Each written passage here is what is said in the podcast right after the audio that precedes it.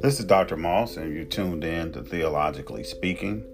Um, today I'll be talking about the doctrine of justification as well as the doctrine of sanctification and their difference. Now, Satan brought death into heaven and death to himself. We are talking about a being who no doubt had authority and power over much of the universe. He had not only had something to do with the physical universe, but had access to the very throne and the area of God. It's captured in Isaiah chapter 14, verses 13 through 14, where it gives the account of his sin. Um, and then in Luke chapter 10 and 18, Jesus said, I beheld Satan as lightning falling from heaven. The angels were going through a probationary period in which they were to solidify their wills to God, holiness, and righteousness. And God populates his universe with free will beings who will respond to his love and who want to do his will. Satan produced a flaw in his nature. This led to the rebellion of angels and the subsequent war in heaven. Satan will be um, forever crystallized in evil and unrighteousness. He doomed himself and all of the other fallen angels who followed him as well. This was their choice, not God's. And we find ourselves at the center of this great battle. Every human being is being contested for. The universe is the battleground and we cannot see this gigantic, this um, uh, enormous, gigantic battle going on. It is a war far greater than all of the wars of man. The central figures in this war are Jesus Christ, the righteous angels, Satan, and his angels. Present day space is not pure in the sight of God it must be cleansed, mean redeemed. The earth must be cleansed before humans themselves are changed into perfection. And it, it's taken thousands of years, but the end is now approaching where humans are still being born on earth. Millions of these humans are destined for this fabulous, perfected universe. They will take the place of the fallen angels who went with Satan. They will rule over the new heavens, the new earth with Jesus Christ. They must now be allowed to be born to make their decisions to determine their own destiny. When the right number have been spiritually born again, they will be swept up into the sky, and there will take place um, as the new sons of God. Let's look at the scripture. We don't have to guess or do anything. Revelations chapter 7. I'm sorry, Revelations chapter 12, verse 7. Soon there will be a final space battle. And there was a war in heaven. Michael and his angels fought against the dragon, and the dragon fought and his angels, and prevailed not and neither was their place found any more in heaven. And a great dragon was cast. He was cast out, that old serpent called the devil and Satan, which deceived the whole world. He was cast out into the earth, and his angels were cast out with him. Verse 10 And I heard a loud voice saying in heaven, Now is come salvation and strength and the kingdom of our God and the power of his Christ. For the accuser of our brethren is cast down, which accused them before our God day and night. And they overcame him by the blood of the Lamb and by the word of their testimony, and they loved not their lives unto the death. In the recording of that great battle, we find Satan, the accuser, is already, he is ready to condemn, man before God. No doubt he accuses man of being unrighteous. He accused him of being filled with sin, therefore not fit to enter into heaven, eternal bliss of being a child of God. Satan evidently doesn't agree with the fact that redeemed man has been justified by the grace of God and the shedding of the blood of Jesus for the atonement of not only our individual sins, but for the inherited Adamic sin. The angels were created individually. They were not created a family by blood relationship, but they are created order. They do not possess physical bodies. Men have physical bodies. They are only, um, and they are one human family, men, blood related, chained by heritage to Adam and Eve, one stream of a human life. And once and for all, Christ took upon himself the body of a man. He joined the human race and gave that life and body in death. Then he raised it from the dead, and how he lives in that body forever. Sal- um, salvageability was made for the race of man by Jesus becoming part of the race. This was not the case for the fallen angel. For the angels are to be redeemed. Christ would evidently have to have to die specifically for each one of them, every one of them individually. They were not connected by blood ties. Each was individually created. And again, this is impossible for Christ to die for an angel because angels do not die. So we have been justified, adopted, and made part of God's great family. Man has been given a second chance, and we can now choose to come out of death into life or remain in Adam's death and ultimately share the same fate as the angels and Satan.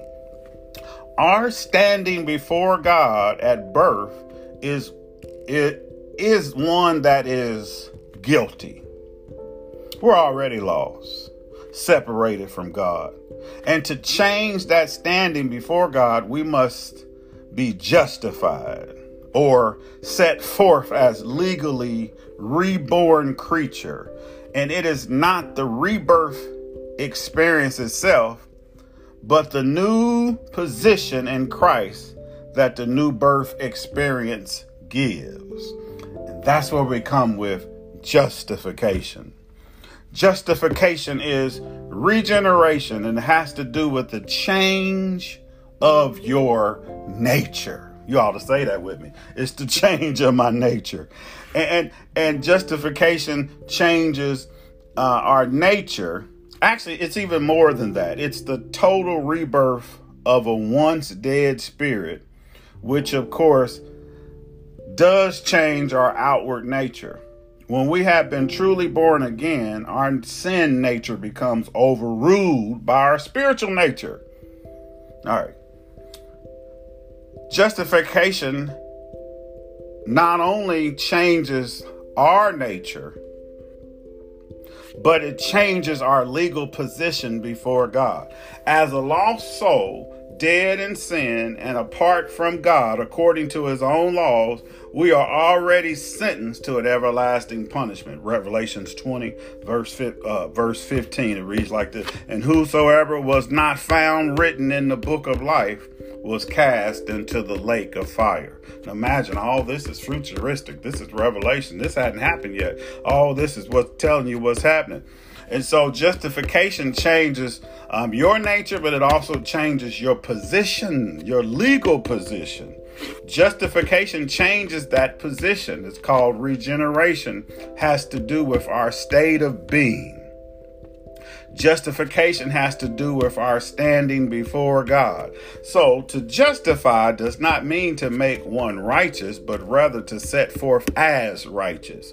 To declare righteous in a legal sense is to put a person in a right relationship. It does not directly deal with character or conduct. It is a question of relationship, and both character and conduct will be controlled by this relationships. Oh, I feel it. Strictly speaking, justification is the is the judicial act of God whereby those who put faith in Christ are declared righteous in his eyes and free from guilt and punishment. Justification depends on two things. Ready? Number one, the forgiveness of sin and the removal of the guilt and punishment of sin. Let's look in the Old Testament, Micah chapter 7, verse 18. Who is, I'm sorry, who is a God like unto thee that pardons iniquity? He will subdue our iniquities, and thou wilt cast all their sins into the depth of the sea. Yeah, who is God? Only God can do it. So the keepers of the law are not justified, only born again can be justified. So keepers of the law are not justified, only the born again are justified. In other words, so it's not by the works of the law, but it's by the grace. Romans 3 and 20. Therefore, by the deeds of the law, there shall be no flesh justified in his sight. Romans 3:19. Now we say, I'm sorry, now we know that these things whoever saith the law and said to them are under the law. Romans 7 and 6.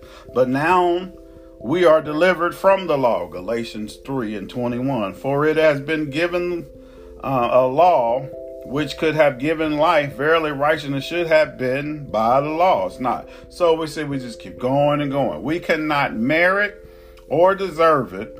It is freely granted without giving anything done on our part except the act of repentance. And we are justified through faith by the shed blood of Jesus Christ, not by the observance of the Mosaic law. So uh, we see that how do we get it? It depends on two things the forgiveness of sin and the removal of the guilt and punishment. Um, so, justification. So, so we move from justification and we go over to adoption. Regeneration begins with the new life in the spirit. It is the it is the rebirth of man's dead spirit. Justification places us in a new position and an attitude with God. Now, an adoption is a legal method of receiving us into his family, of becoming a part of the family of God. It means taking one man's son to be the son of another with all the position and advantages of the son by birth. Galatians 4 and 5. That we might receive the adoption of sons. Thank you, Lord. Romans 8 and 15. You have received the spirit of adoption. now we cry. Yeah, Lord. Thank you, Jesus. Abba, Father. That is. Uh, thank you, Lord. Adoption is also forever. Ephesians 1, chapter 4. According as he has chosen us in him before we the foundation of the world, having predestinated us unto the adoption of children by Christ Jesus to himself. There is no other provision for adoption than through the Savior, Jesus Christ. This omits any other way to become part of God's family. All must go through the one means that's been provided. That is the acceptance of Jesus Christ as our Savior. Adoption takes place at the conversion. Look at First John chapter 3, verse 2. Behold, watch that, behold, now we are the sons of God. There are some who would have you believe that sonship is is in some distant future, but it's not true.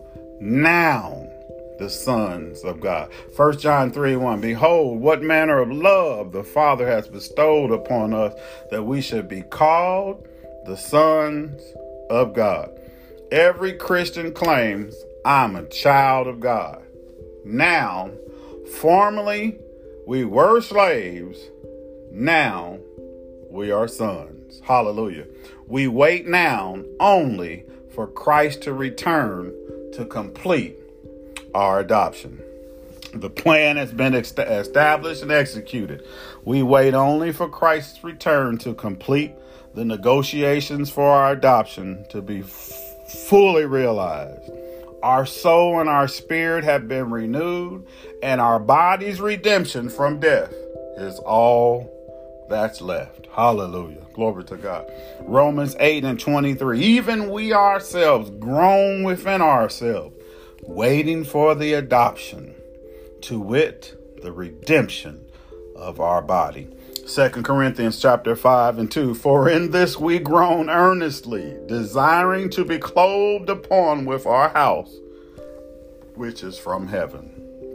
Thank you, Lord. Here's the signs of adoption. We are led by the Spirit. Romans 8 and 4. Galatians 5 and 18. Here's some more signs. We have a childlike confidence in God. We have boldness and access to Christ, Ephesians 3 and 12. Guess what? We love the brethren, 1 John 2 9 through 11. We are obedient. Well, some of us are rude, some y'all, y'all sure y'all can. We are obedient. By this, 1 John 5 and 2, by this we know. You ready? By this we know that we love the children of God when we love God and we keep his commandments. And then the third area talk today and almost final would be sanctification. Now, sanctification has a dual meaning it's the separation from evil and dedication unto God for service. So it's not a long dress, it's not no makeup, it's not your hair in a bun or covered your face up or wearing ugly suits and ugly shoes and abstaining from all things that we've been doing. Put some lipstick and some earrings on, please. And, uh, and some you take some off. And so sanctification is is a separation of evil and a de- dedication unto God. Why? For service. Second Chronicles 29. Sanctify now yourselves and sanctify the house of the Lord of God and carry forth the filthiness out of the holy places. And, and they went in to Hezekiah the king and said, We have cleansed all the house of the Lord. And many believe this must be accomplished before the indwelling of the Holy Spirit can be realized. All right, so the sanctification from evil. Remember, I said sanctification. Area one is separation from evil. Second part would be set apart for service. John 10 36 says, Say ye of him whom the Father has sanctified and sent into the world. As God sent Jesus into the world, so Jesus sends us out to do God's will. And Christ was sanctified for the work that he did and is doing. And so we are um, to be sanctified for service. And so I just want to just show you some things that are, uh, I'm sorry, I can't show you, but let me tell you some things that um, is the formula. Let me give you the formula for total sanctification. All right, so the means of, sec- of sanctification, the, the first part is by the word. John 17 and 17, it says, Sanctify them through thy truth. Thy word is truth. Second, by the blood. Hebrews 13 and 12. Wherefore, Jesus also, that he might sanctify the people with his own blood, suffered without the gate. So you're sanctified by the word, by the blood, and finally by the spirit. First Peter 1 and 2 is through the sanctification of the spirit unto obedience and the sprinkling of the blood of Christ. Now, what that formula consists of in a real physical sense is you read you must read your bible you must be born again and you must be spirit filled. Did you understand me? By the word by the blood by the spirit. You got to read the bible. You must be born again and you must be spirit filled. Now the time of sanctification glory is instant 1 Corinthians 6 and 11. Hebrews 10 and 10. There's an instantaneous view, there's a progressive view of sanctification, and then there's complete sanctification. And it will become permanent as Christ returns. So there are three types of sanctification instant, progressive, and complete. All right. So instant, 1 Corinthians 6 and 11. But you are washed, but you are sanctified by the justification of our name, the Lord Jesus Christ, and by the Spirit of our God. Then there's the progressive, 2 Peter, but grow in grace and in the knowledge of our Lord. That's progressive. It takes time. You, you don't just get saved and become uh, an expert, a preacher, a teacher, a deacon. These are all supposed to be people who have been progressively changed over time, who have allowed God to change them.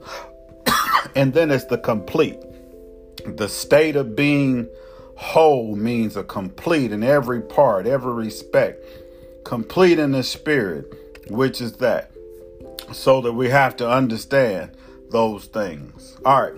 So, um, that's a, a, a glimpse of a very large and many different areas and scriptures and, and theological debate. But I wanted to bring you that sanctification as well. All right, so there are two main views as we um, kind of review it.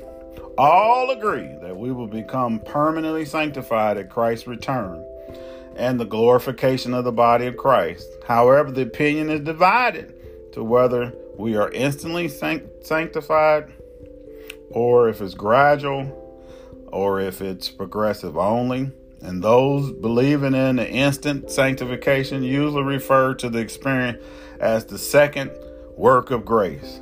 That's sal- that's like a salvation, the work itself. And the second work of grace would be the baptism of the Holy Spirit. But I believe that we are both instantly and progressively sanctified by which is taught by the Holy Scriptures, that we experience an, an, instant sanctification at the time we are washed and cleansed by the blood of Jesus Christ. An instant when our very minds, action, deeds, interests are all made pure and clean. We must also believe that there is a day by day purging of the old man that's necessary to maintain the possession and the position of sanctification. And no one can argue the necessity of progression sanctification because perfecting holiness in the fear of God. 2 Corinthians 7. And let's look at verse number 1. We'll talk about that even more. Hey, next time we'll pick up, we'll talk about the study of um, Satan and um, and angels and go from there. Hey, it's Dr. Moss. Till the next time.